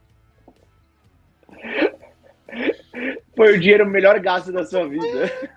É, na viagem acho que foi. A maior, o dinheiro de necessidade mais bem usado. Ele não tá aguentando, olha isso. Não, porra, tô imaginando, sei lá, cagar, tem que dinheiro pro concierge. A menina pergunta se pode viajar com pouco. Você quer cagar na calça? Quase tô falando pra ela. Desculpa. Ô, ô, ô, ô, Augusto, responde pra Dani. Dá pra viajar com pouco dinheiro? Dá para viajar com pouco dinheiro. Como é que, que é faz para viajar com pouco dinheiro? O que, que a galera é, pode fazer? É de planejamento, é uma questão de planejamento, né? É, as minhas viagens, todas as viagens que eu fiz, elas foram planejadas uh, assim, com, com o grupo de parentes. Então é uma outra realidade. Para quem é sozinho, casal que, que, que quer ir pela primeira vez ou que já conhece, é uma questão de manha. Você vai ficando assim com as manhas da viagem né? Porque a gente acha que só aqui na nossa, na nossa realidade que tem gente que não passa a perna, isso é mentira. Tem muita gente que passa a perna na, na, em qualquer lugar do mundo. Pessoa que é desonesta, é desonesta em qualquer lugar do mundo, e a gente tem que conhecer. Então, na, nas primeiras viagens, a gente sempre gasta mais. E a nossa mala é sempre maior e mais pesada. Quanto mais viagens você vai fazendo, você vai gastando menos dinheiro e a sua mala é cada vez menor. Porque nas primeiras viagens, a, a, mala pesa muito e você não usa metade. Então você vai, vai entendendo isso e o dinheiro eu diria que é a mesma coisa. Você leva bastante dinheiro e você vê que você consegue muito menos do que aquilo. É só saber onde ir. E, e acho que o segredo está em não cair em atrações e lugares para comer, que eu, chamo de pega-trouxa. É, restaurantes pega-trouxa. Né? sempre perto da melhor atração, tem o pior restaurante. E aquilo ali fica famoso porque é do lado da, da atração. Então você tem que comer onde a pessoa que ali mora come, não onde o turista come. E daí você vai comer as melhores comidas. Porque se você come nesses lugares uh, de atração, esses lugares não refletem a cultura do lugar, então você vai estar tá perdendo é, conhecimento de viagem, porque você vai comer uma coisa que é internacionalizada e não local. E mais do que isso, você vai pagar muito caro por uma coisa que nem reflete aquela cultura. Porque viajar não é só fazer selfie, não é só tirar foto, postar, é você sentir. É você quando chega de volta em casa, você se der uma assim uh, fechada nos olhos e você sente o cheiro do lugar que você estava. E você só faz isso sabendo, conhecendo a cultura e comendo as comidas do lugar. Né? Então não adianta você. Mas, mas não comam muito embutido. E, e, e, pedir uma lasanha bolonhesa. O italiano vai dar um chute em você e vai mandar você embora do restaurante. Se você pedir uma Coca-Cola e comer uma lasanha bolonhesa. Porque isso daí é comida internacional, não é da Itália. Entendeu? É um exemplo. Justo. A pizza, a famosa pizza. Né, para quem ainda não sabe, a pizza italiana, aquela a napoletana, que é, é, mais massa, é uma coisa mais pão, é uma coisa individual, não tem nada a ver com essa paulista que a gente conhece aqui. O pessoal de Minas faz essa cerveja maravilhosa, também faz uma pizza legal, mas não tem nada a ver, né? A pizza que o brasileiro gosta com a pizza de, da Itália. Aliás, é, a viagem traz isso, né? Essa cultura. Eu tava sacaneando você agora que você tava falando para não comer muito embutido, porque eu tava voltando na piada ali, porque olha, foi demais. É, então dá para viajar com pouco, se planejando antes, pessoal que está aí Sim. começando agora. Sim. Mochilão nas costas, você acha que é legal? Eu já vi bastante gente assim, não sei como é, é que é, mas põe mochilão Sim. e vai. Eu nunca fiz esse tipo de viagem, eu não sei dizer para você, mas que é possível, é, é, perfeitamente possível. Quantas pessoas que a gente não vê que conseguem fazer isso? Né? Há até programas de televisão de pessoas que viajam assim, ah, eu vou gastar 10 euros na Europa na viagem por dia. E consegue 10, a pessoa fala, ó, oh, gastei 5 hoje, então amanhã tenho 15. E consegue, viu? É, eu acho que é uma questão de prioridade. O que, por que você está viajando? Né? Porque você fala assim, ah, eu quero viajar para a Itália, né? Que é o exemplo que eu gosto. Por quê? Você quer ir lá para ver museus? Você gosta de arte? Os museus, muitos são pagos. Então você fala, então vou lá, você tem que contar que cada entrada no museu é 15, 20 euros. Então, assim, ah, para que lugar você vai? Né? Só vou falar uma coisa: não é possível, acho que, viajar com pouco dinheiro para o Liechtenstein, né, moderno? Até o banheiro público você é constrangido a dar uma gorjeta. Mas, mas é possível, depende do lugar. Pô, o cara do... quer cagar nos Alpes suíços, na, na, na, na no é. começo ali dos Alpes, né? Tipo, Cara, você vai ter que pagar pra gagar aqui, não é assim? É. Por médio que o assento seja aquecido. então, já é aquecido, já. Não, aqui é tudo no jeito. Só que, cara, tem um preço. Mas assim, tem que fazer que nem eu também. Eu vou viajar agora, recentemente vou viajar daqui a pouco. Eu coloquei tudo no cartão de crédito do Vicente e tô indo nas, na, na, bagagem do Vicente. Vicente que me banca lá e dane. Então arrume um amigo também que sustente você na viagem. Vai ser bom para você. Dica aí do moderno para você, tá? Se qualquer coisa, eu vou deixar os contatos do Vicente, tá lá no Audiobar. Vocês podem mandar para nós, contato arroba audiobar.com.br. Vocês podem mandar a pauta e já manda lá, Vicente, descola uma viagem para mim. Vamos tentar achar uma viagem para você também, que o Vicente vai dar um jeito de achar uma viagem aí. Vamos sortear a viagem aqui, Vicente. É isso. Você que se vire. Uma viagem Agora, é uma dica boa, vai. Sim. É uma dica boa. Arriscar é sempre melhor que criticar. Essa frase aí tua. Por quê? Arriscar é sempre melhor do que criticar. Ah, sim. É porque criticar é, é em que posição você está para poder criticar. Né? Então, por conta disso, acho que, que a gente tem que ousar mais. Porque a pessoa que critica, ela está sentada, olhando e falando como deveria ser. Mas se você der para ela aquela ferramenta que você usa, ela tem que tentar fazer melhor, então. Né? Porque criticar é muito fácil. A não ser que É o você famoso seja engenheiro de obra pronta. Como? Já ouviu O essa? famoso engenheiro de obra, o famoso engenheiro de obra pronta. É exatamente isso. E, e, Augusto, você já pensou viver, de viver de arte? É, eu entendo que, conversando aqui você, tem toda uma conexão né, entre essa ideia de, de você ter a vida acadêmica e, e, e, a arte tem muito a ver com isso, porque você consegue desenvolver os livros, você consegue fazer essa, essa, esse cruzamento to, total com a, com, com a cultura romana e, e dentre outras atuidades que você tem aí é, na cidade e, e dentro da, na região que fomentam, ajudam famílias e tudo mais, todas as conexões, o network e tudo mais. Mas você acredita que é possível viver de arte no Brasil? Como que é isso? O que, que você imagina? É, então, é, eu você não... não gosta de perder, você já falou isso para nós aqui no começo do, da transmissão. Eu aposto naquilo que eu sei que vai dar certo. Mesmo que não dê, não sei como é que é a sua frustração. Se você quiser até falar, porque não deve ter dado certo não, na sua vida um monte de não é coisa, que, assim, né? qualquer custo eu quero vencer, não, não, não é nesse sentido. É que tá. eu só vou para alguma empreitada no sentido de eu, eu, eu tenho as ferramentas necessárias, eu tenho possibilidade para isso, então só não vai dar certo se acontecer algo que escapa da, da, da disso, entende? É, sim.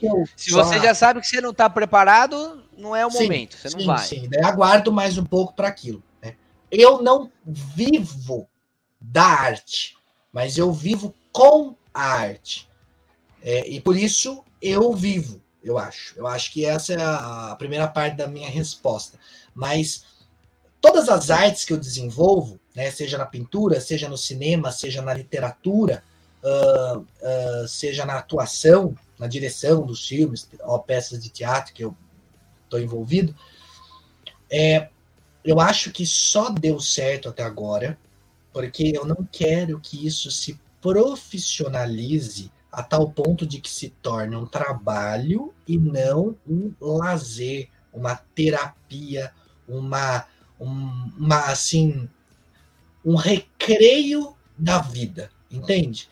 Todas as atividades artísticas que eu desenvolvo, elas têm um único propósito: trazer a reflexão, uh, o prazer, o cuidado, o olhar.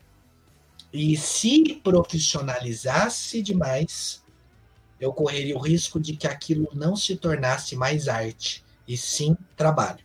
Então, com os meus filmes, por exemplo, a única regra que eu tenho é nunca vai ser profissional. Porque o profissional, ele ganha para fazer aquilo e ele paga para receber também, porque ele contrata atores, contrata elenco. A partir desse momento, a obrigação é atrelada a algo de valores. Então, vou contratar um ator. Ele vai fazer porque ele vai ganhar. Para mim, já não dá mais certo na minha proposta. Por quê? Porque na minha proposta, o único, o único ingrediente é a boa vontade em fazer parte. Então, por exemplo, se você, Vicente, quer fazer parte de um filme que, que eu vou fazer, você chega para mim você fala, ah, eu gostaria de fazer parte do filme. Ah, mas eu nunca fiz a, a teatro, nunca fiz cinema. Não importa. A gente vai arranjar um papel para você, você vai fazer parte. Eu sempre escrevo os meus roteiros voltados ao público, a, a, a pauta de atores que eu já tenho. Então, eu dou um papel para cada um, de acordo com o que eu já conheço aquela pessoa, ou estou conhecendo aquela pessoa. E você não vai pagar nada para mim, eu não vai receber um centavo. Você vai fazer o que? Ah, o seu personagem é esse, o seu figurino é esse. Você vai atrás do seu figurino, você paga o seu figurino, não, não para mim, não para minha equipe, você vai atrás, vai, vai conseguir o seu figurino dentro do que Me eu passei. Surpreenda. É, é, ah, é um filme medieval que me parece que a roupa é do, do futuro. Não, tem que ser coerente, a gente passa né, uma, as diretrizes. E você vai atrás, você se acerta que a costureira que fez essa roupa não envolve, não, eu não mexo com dinheiro, entendeu? Você vai fazer parte. É isso que você gasta com o seu figurino, porque o resto a gente consegue. Né? Interessante. Comércio ajuda a gente de que forma? Leva café da manhã, empresta um objeto e a gente coloca o patrocínio. Eu não ganho dinheiro do comércio. Os nossos patrocinadores, eles não patrocinam com dinheiro. Eles nos emprestam coisas ou nos dão alimentos, porque o elenco tem 20, 30 pessoas, vai gravar uma cena, tem que levar comida, se é em algum lugar longe. Daí ah, o Sartori, a padaria Sartori lá em Socorro, dá pão de queijo, a gente leva, depois coloca lá, gratidão ao Sartori por ter dado pão de queijo. É assim, não é com dinheiro, entende? Então, só e balancear isso... o ego dessa galera toda do elenco, porque o cara não tá ganhando para aquilo. Tem esse assim, eu já passei por isso. Já comecei a fazer uma coisa na vida que eu gostava muito, e aí, quando virou algo muito profissional, é, perdeu a graça. Então, aí, o pessoal que gosta da ideia diária, eu queria viver daquilo que eu gosto, fica atento. Aquilo que você gosta pode deixar de ser uma coisa legal. Exatamente. Porque daí você não vai mais fazer por prazer. Você vai ser Exatamente. obrigado a fazer. O Vicente é. gravou, demorou 20 anos para gravar um, um disco de sucesso o Vicente. No ano seguinte, ele não conseguiu gravar o segundo. Nem no terceiro ano. Ah, e a gravadora abandonou o Vicente. Esse caso do Vicente é um caso que acontece com a maior parte dos músicos que a gente conhece no, nessa indústria da música. Porque a arte demora muito tempo, às vezes, a vida toda, para você conseguir fazer ela. E aí, necessidade comercial, falar mais alto, você não consegue fazer de novo com Exatamente. pouco tempo e tal. Mas assim, a pergunta é essa.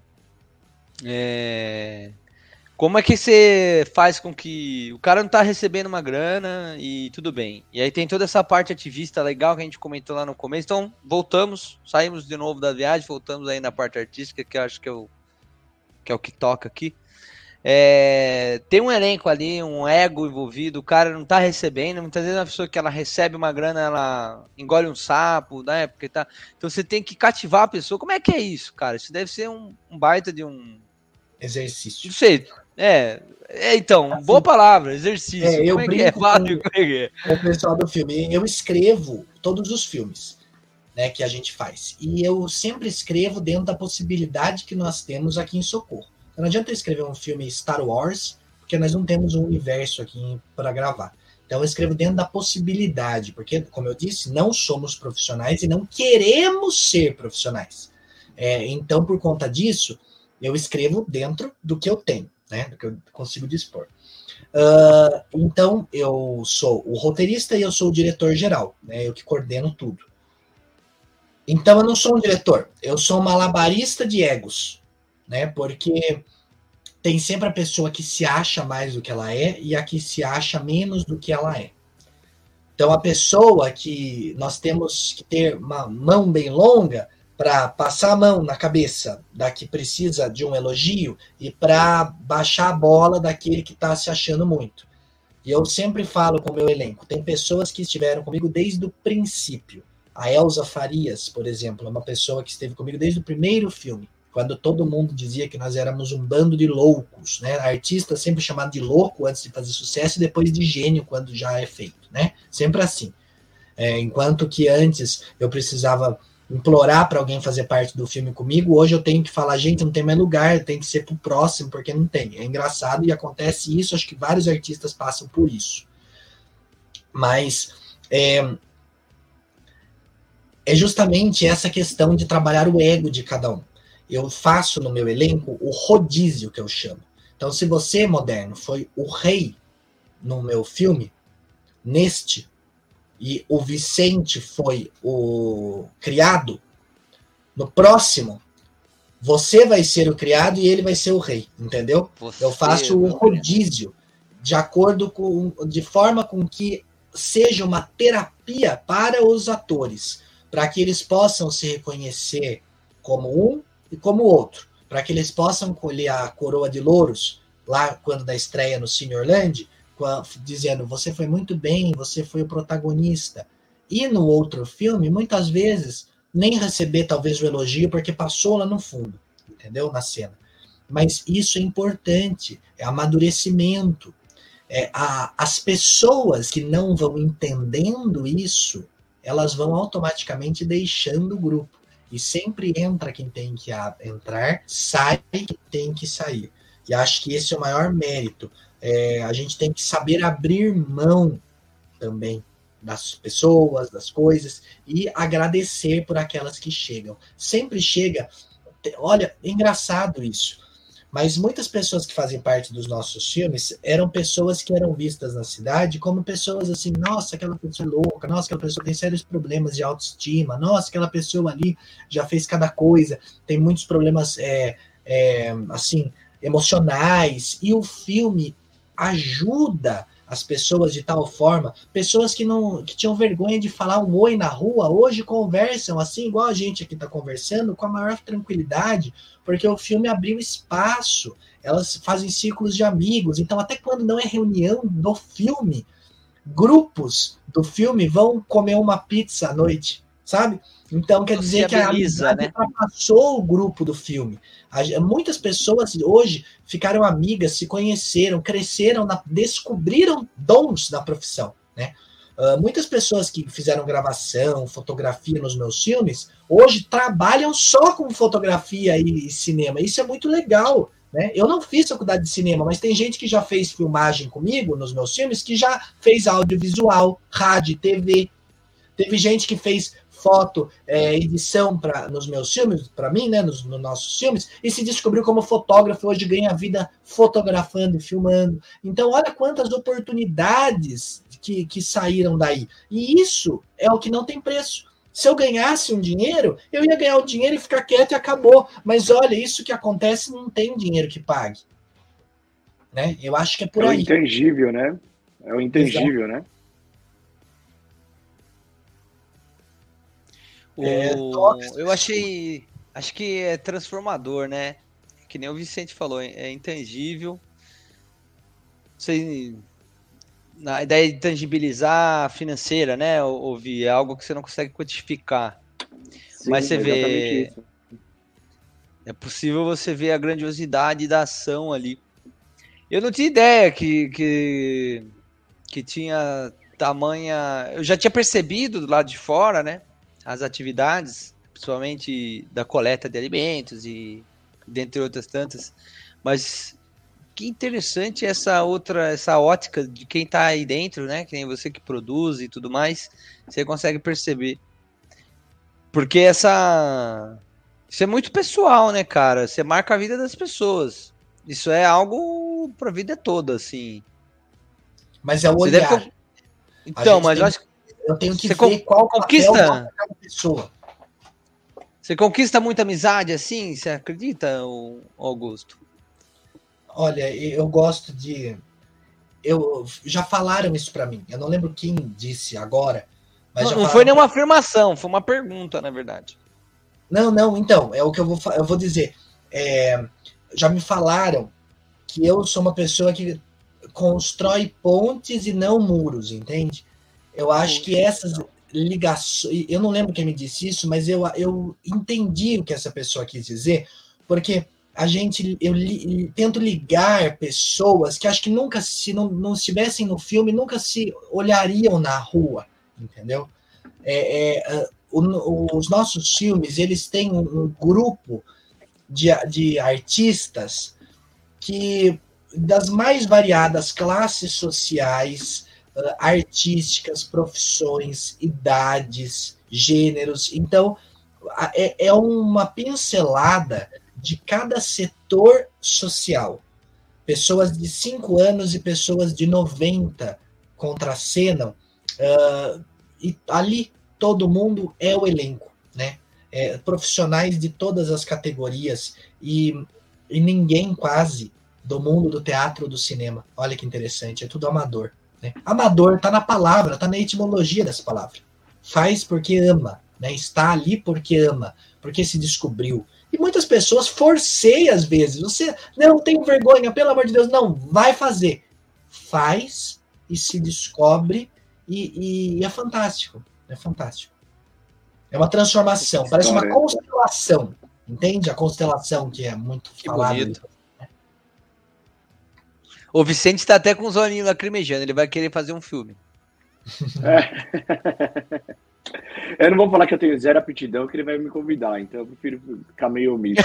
você já pegou, né? Ele gosta de desafio, né? Você viu, né, você? Se você falar, ah, eu odeio fazer filme, nossa, você é o próximo álbum, você vai ser o protagonista. Eu já me liguei também, isso aí. Mandou bem. É. Ó, eu não gosto de, fazer, de falar essa frase, toda vez que eu falo, o pessoal começa a desligar. Então, não desligue, Fiquem mais um pouco com a gente, mas nós estamos chegando ao fim. nós vamos é, deixar todos os. Uma Não falei nada, mais, Uma hora e meia aí.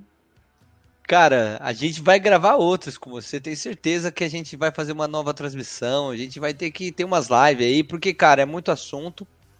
É riquíssimo. É, parabéns, muito obrigado, Augusto, por você ter aceitado esse convite, vindo aqui. Uma pena que a gente passou um pouco por cima de algumas coisas, né? Tocou só no assunto, não entrou a fundo. Não, porque só é de viagem. Tá certo, sem problema. Só de viagem eu, acho que tem mais cagada do que essa que foi na, na, nos Alpes. e da Nossa, Xoxota da italiana. Eu, vocês conseguiram uma coisa que é difícil, porque falar assim, né, ao público, contar essa história constrangedora, mas ah, não é constrangedor, é mais uma história, né? Não, pior. Mas você tá no bar, mas você tá no bar comigo e com o Moderno. No bar, é. É, Conversa cara. de bar, é isso mesmo. É isso. E podia ser pior, eu já me caguei na calça, eu só conto depois, não vai ser hoje. É, não eu foi sei, só uma vez, não. Essa eu sei, Camará já contou. Não, você não sabe da minha metade, depois eu vou contar. Pessoal começa a seguir a gente. Se esse vídeo aqui chegar em 3 mil likes, eu conto a história da cagada na próxima. Agora é o seguinte: é, audiobar, o visito tá indo, porque já sabe. audiobar.com.br, por favor, deixem, é, ali você tem, ajuda a gente aqui na doação, faça doações para a gente manter o canal, tem ali todos os dispositivos disponíveis para você poder fazer sua doação e manter essa balbúrdia aqui acesa. É, dicas de bebidas a gente tem ali também. A gente está aqui num bar, então ali tem todas as dicas que você pode pegar. Vai ter promoção, tem um bocado de coisa que a gente vai atrás aí para deixar disponível para você. É, as pautas, pode mandar por lá, contato audiobar.com.br. Toda a nossa programação tem lá também. Os links úteis de todos os canais que a gente transmite. Então, quem quiser ouvir a gente no carro, quem quiser escutar, ver na TV, quem quiser ler, a gente tem de tudo quanto você pode imaginar, nós estamos transmitindo. Vicente, quem mais? Alguma coisa aqui que eu estou esquecendo? Não, acho que você passou por tudo aí. Ah, porra. Se comer muito embutido, toma um digestivo para não precisar usar o banheiro público, entendeu? Porque isso Eu vou ver se... digestivo não é à toa porque que se chama digestivo, porque ajuda mesmo. É igual tomar aquele chá de boldo da avó quando você come algo muito forte, porque ajuda mesmo. É muito saboroso, é uma bebida muito boa. Tem vários digestivos, aqui esse é o meu favorito.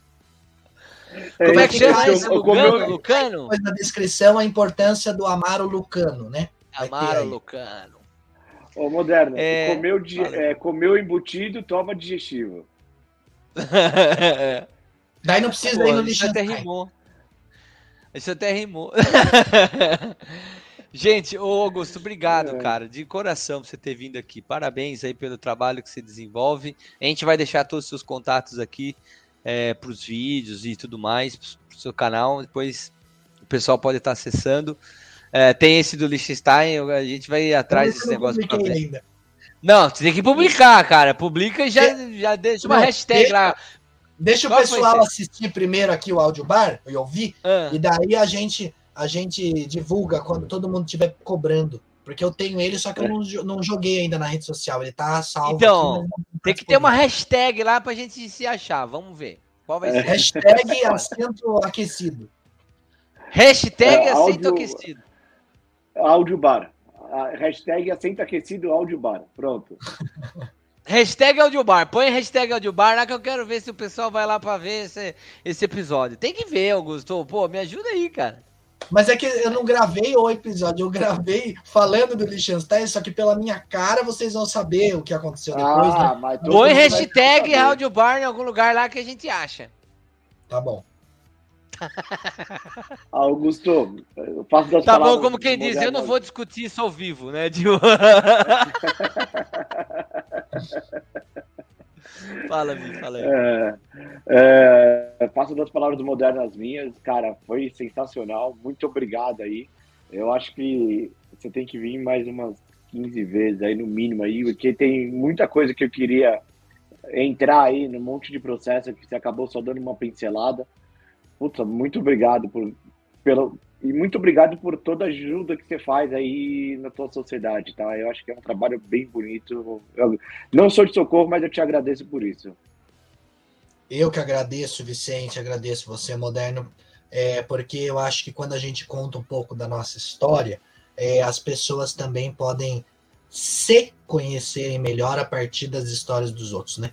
Então é, é muito bom. Acho que é, a proposta de vocês aqui no Audio Bar é justamente essa. A conversa de bar, ela tira todas essas formalidades a ponto da gente poder contar até essas coisas de uma maneira leve e que, e que não há demérito algum, né? É pelo contrário, anima aí a gente, faz a gente rir, porque dá pra gente ser sério e bem humorado ao mesmo tempo, né?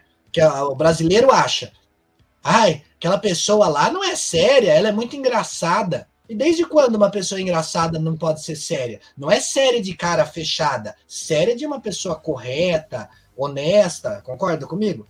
Agora, é isso. As pessoas podem ser sérias e bem-humoradas. Então, acho que Uma essa reflexão sobre é o muito julgamento do indivíduo que a gente tem aqui.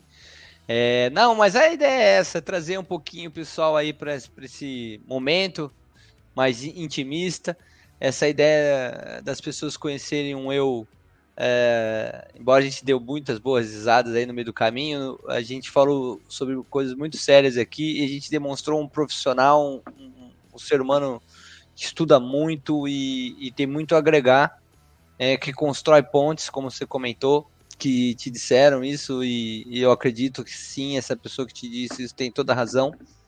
É, você é um gênio, cara, e é assim, porra, isso aqui vai ficar eternizado na nuvem, que se fosse uma fita videocassete daquelas a gente passava por cima aqui, vai ficar na nuvem. Corria E risco assim, de pegar cara? até fungo, né? Então, É. Foi um prazer imenso te receber aqui, poder ter esse momento de coração.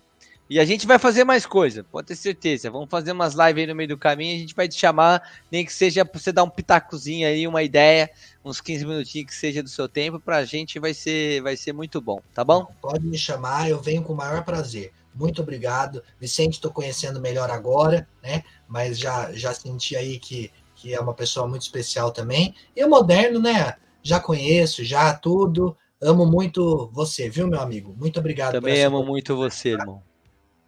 Eu agradeço. Bom, pessoal, Vicente, quer falar alguma coisa? Posso fechar aqui?